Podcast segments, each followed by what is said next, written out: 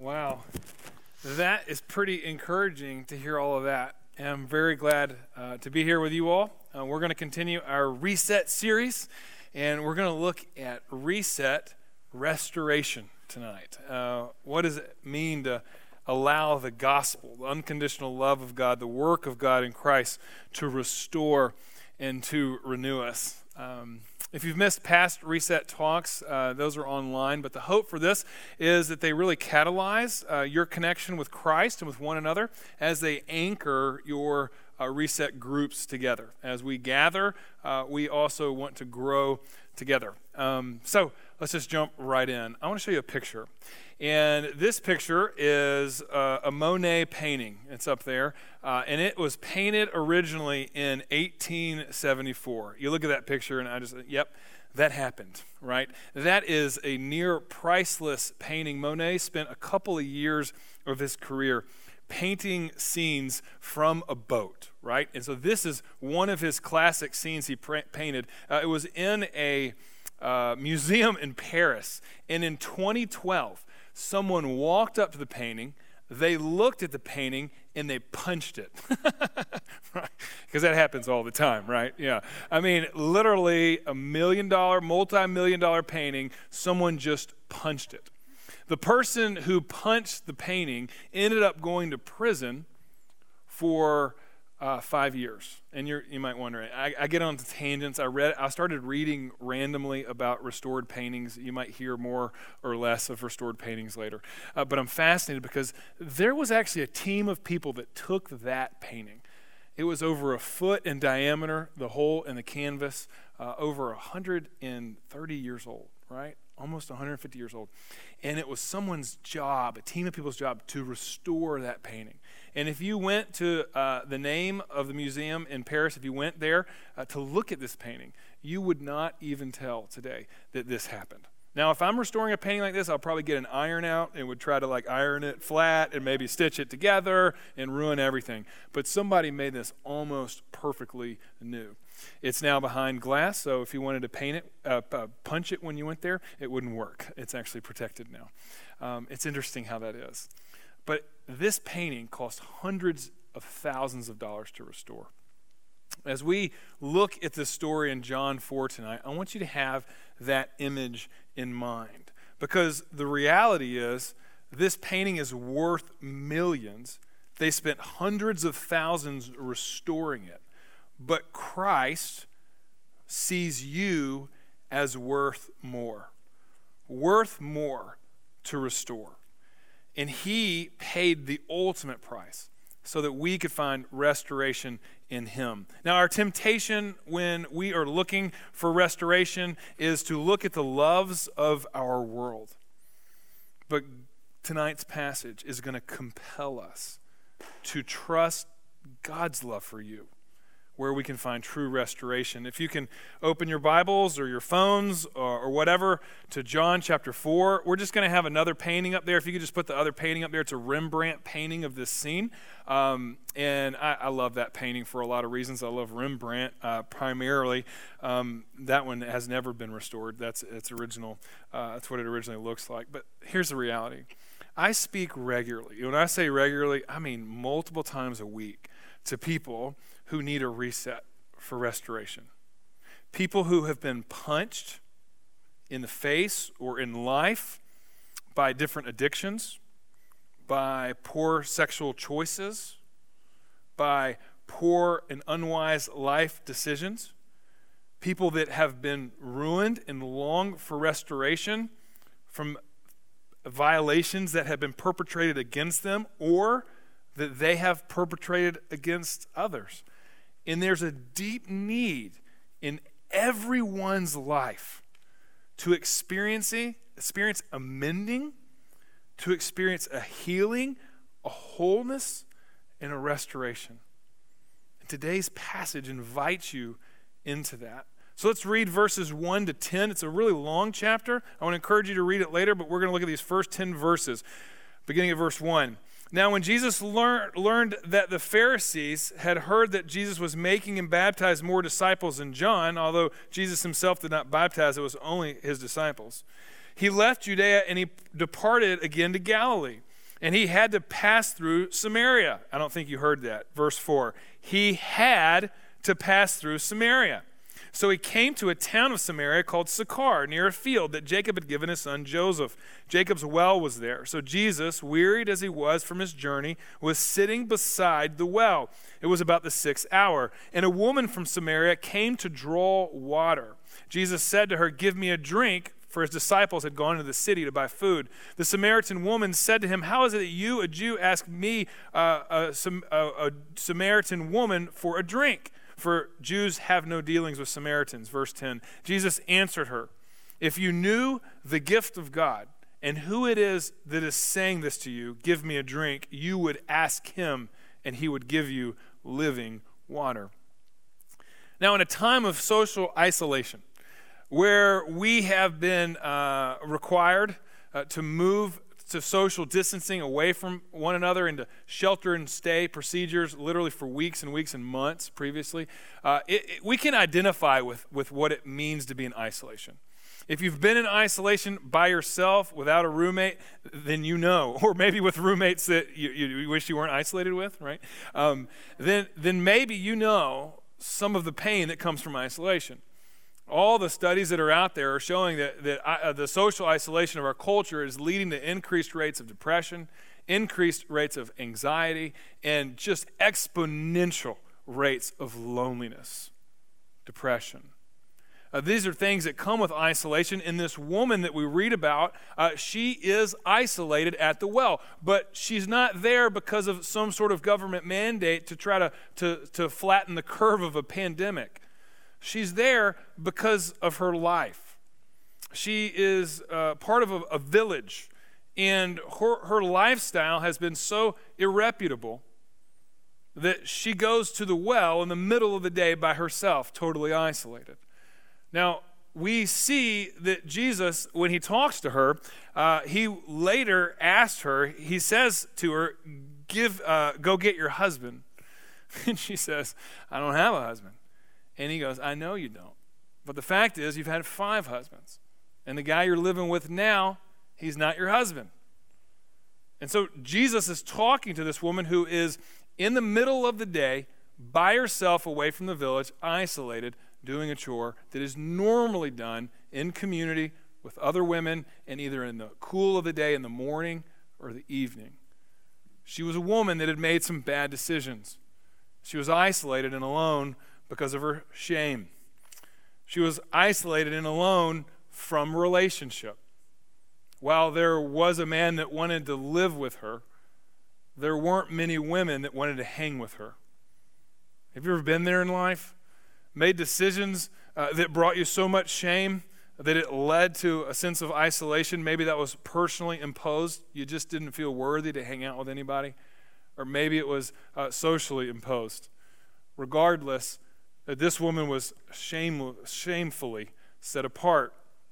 Now, when we practice our worst ways in our lives, there are different consequences and different casualties. Some of those casualties are public, all of those casualties are personal.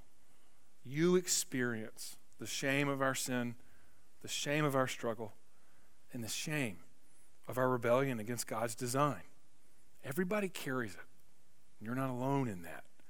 But what's interesting is that Jesus doesn't let her stay alone at the well. Jesus has this relentless heart to restore people and places that are broken, that have been punched in the face by sin or different other vandalisms of God's design. And what we saw in verse 4 uh, is one of my favorite verses in Scripture. Now, I have thousands of them, but this is definitely one of them it said that Jesus had to pass through Samaria. It's very interesting. He's God, fully God, and fully man. He doesn't have to do anything. But he, he could have floated over Samaria. He didn't need it. There's a path he could have gone around Samaria. He could have teleported, gone through some portal. I don't know. But the passage says that he had this necessity to pass through Samaria. And the reason is, is because Jesus is burdened to meet us in our brokenness, to go to those places where we're isolated and ripped apart, and to bring restoration, renewal, and hope, to bring healing with his love. He has a divine desire, not just to meet us in our felt needs, but he wants to meet you in your real needs. It's what he says to the woman. He gets to her and he says, Give me a drink, right? Give me a drink. He was thirsty. He was tired. He was human. He had been traveling. But she says, uh, How am I supposed to get a drink, right? How are you supposed to get a drink? You don't even have a, a, a, a bucket. And he ends up flipping the conversation in verse 10. And he says, If you knew who it was that was asking you for a drink, then you would ask for living water. And the conversation goes on, and she begins to, to, to speak on a very intimate and personal level to Jesus at his initiative, asking about relationships, asking about lifestyle. And she distracts the conversation. Oh, I, I think you're a prophet. You know, they teach that, that one day uh, that, that the, uh, we're going to worship on this mountain. She goes to religion, and he moves right off of that, right back onto her. And then she goes to this whole cosmic, like, I'm just going to get it off of me completely.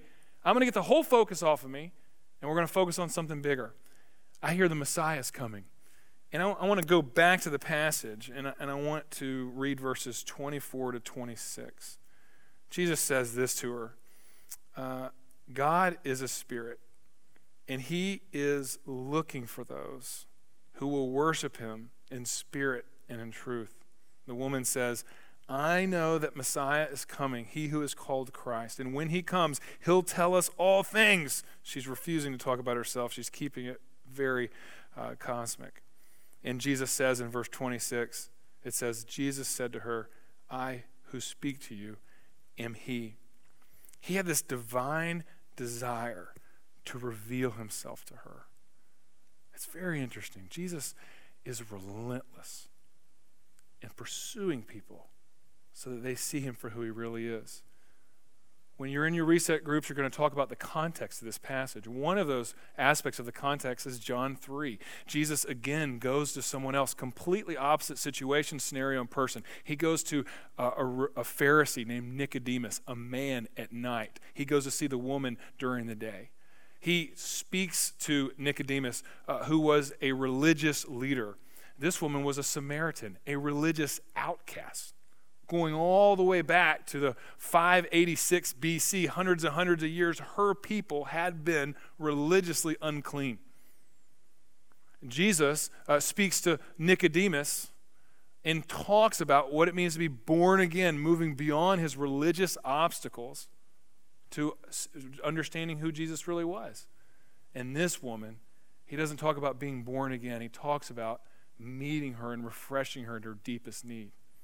And when he reveals himself as Messiah, I who speak to you am he. I am he. Ego eimi in Greek. He's referring back to a reference to Exodus 3 when God first revealed himself to Moses. I am that I am.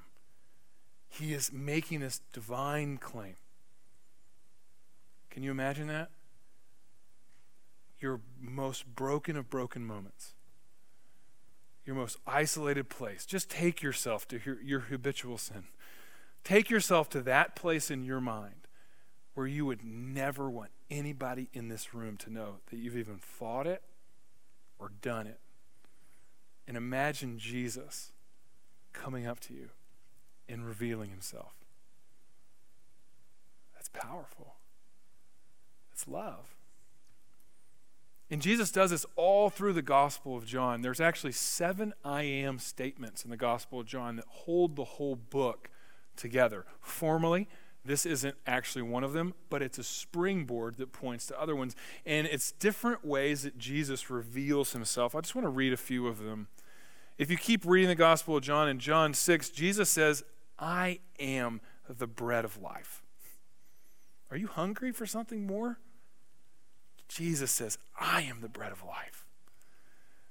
You get to John chapter 8, Jesus reveals himself as the light of the world. He says, I am the light of the world. Do you feel like you're walking in darkness? And you want to you want to not only a hand up, but a hand to pull you out of that darkness? Jesus is the light of the world. He reveals himself. in that way. You feel lost? Jesus says, I am the doorway of the sheep in John 10. And again in John 10, for everyone who feels like they're looking for direction in life, you have more questions than answers. You don't know what life is going to look like this semester. You wonder what it's going to look like in the next few months or few years of your life, where you're going to live geographically, who are, you, who are going to primary relationships be, what vocationally is your life going to look like, uh, what is your, uh, what is your, all the questions that you have. Jesus says, I am a shepherd. I've gone before you. He reveals himself intimately. He says in John 11, I am the resurrection and the life. Are you struggling with death? There isn't a week that goes by right now that I'm not hearing about someone else who died. Some of natural causes, some of tragic causes. Very tragic. Suicides are very high in our society right now. And if anything, this passage teaches us that everybody is worth being restored, that that option is foolish. There's always hope. And Jesus says in John 14, I am the way, I'm the truth, I am the life. I talked to a guy today uh, who was clearly not a born Hindu, but he was wearing a bunch of Hindu garb, and he came up and talked to me. And I asked him, I said, Are you Hindu by birth or by choice? I'm Hindu by choice. And he said, Oh, I said, Great. And we had this long conversation. Well, not long. We had a, a good conversation about what he's really looking for, right? He's looking for truth, he's looking for life. And of course, I lead that conversation to Jesus' revelation. Jesus is the way, the truth, and life. He's everything you're looking for. No matter what religious path you think you're pursuing, there's only one way to the Father. Only one way to really be satisfied. And, and we ended up saying we'll talk more later, but I said to him, I hope you find what you're looking for, man, because you're clearly not satisfied, like all of us. And if you're looking for purpose in life, Jesus says in John 15, He says, I am the true vine. If you abide in me, you will bear fruit. You see, Jesus is passionate about revealing not only who God is to you, but who He's created you to be through that. And in His love, when you trust His love, when you trust His life and His re- uh, restoration for you, then you discover everything He's created you to be. You're restored. It's interesting how the woman, when you read this passage later in preparation for your groups, she actually resisted being reset by his restoration. She had all kinds of excuses. She distanced herself religiously. She distanced herself culturally. She distanced herself uh, theologically. I know the Messiah is coming. And Jesus goes through each obstacle, through each one, because he was passionately pursuing her heart. And Jesus wants you in the same way to see who he really is his love for you. I don't know why it is that we resist restoration and renewal, but we do. One of my favorite stories of that uh, is about actually a homeless guy. Um, I don't know who the homeless guy is, but I know the officer that this happened to. And Jacob, man, great testimony. Thank you for sharing that. Uh, and uh, Sav, yours was great too. But this one, what I'm going to say is about our outreach to the homeless and the poor in the city. And several of you all helped with our food drive, uh, raising cans and, and serving this weekend. Thanks for doing that. We had a great number of volunteers, but we served over 4,000 people. And we gave out over 75,000 pounds of food. What? That's a lot. That's a lot of people coming together to provide needs for individuals and families, over a thousand different families. So thank you for doing that. But we really prioritize trying to love our neighbors, and we should do that. Uh, that's what we're called to do. But there's this one story of, of a homeless guy who actually ran from help. And this certain police officer uh, started a unit that was designed to give help and hope to homeless folks. In fact, they call themselves the Hope Team. They're a phenomenal group. And when they first started, they thought, man, everybody's going to want hope. Everybody's going to want hope and help. And, and they saw this homeless guy that had been struggling, uh, and, they, and they started walking towards him, and the guy started walking away. And they were like, no, we, we want to help you. We've got connections for you. We want to we want to get you to a place that's off the streets where you can find uh, the help you need to, to turn your life around. And the more the officer started walking towards him, the faster the homeless guy started running away. And this picture, as Officer Scott tells the story, is that the homeless guy is running across the park and the officer is running, yelling, I'm here to help you. I want to help you. And this homeless guy is just taking off. And Officer Scott says that was the day that he realized that he needed to execute the Hope team uh, in plain clothes. And so they don't dress as police officers anymore, right? But what is it that we resist authority that wants to help us? We resist authority because we don't want to be exposed. We don't want to be fully seen. We don't want to be brought up on charges, right? Surely this is an authority that wants to condemn us. But that's not what Jesus says. In John chapter 3, when he's talking to Nicodemus, he says, I didn't come to condemn the world, but to save the world. Jesus was condemned for us. And we are more ruined than any painting that has been punched. We're devastated by our sin. And the price that needs to be paid for our restoration was paid for Christ on the cross, who went and took our condemnation so that we can find redemption and restoration in the work of Jesus. And here's what's remarkable He is an authority, not like an officer who, if they find something that you've done illegally, is going to be forced to prosecute you, but He's an authority that fully sees you and He fully loves you. Do you believe that? That in your worst moments, when you're practicing your worst ways, that the true authority of all of heaven and all of earth will walk up to you and not condemn you, but show you love?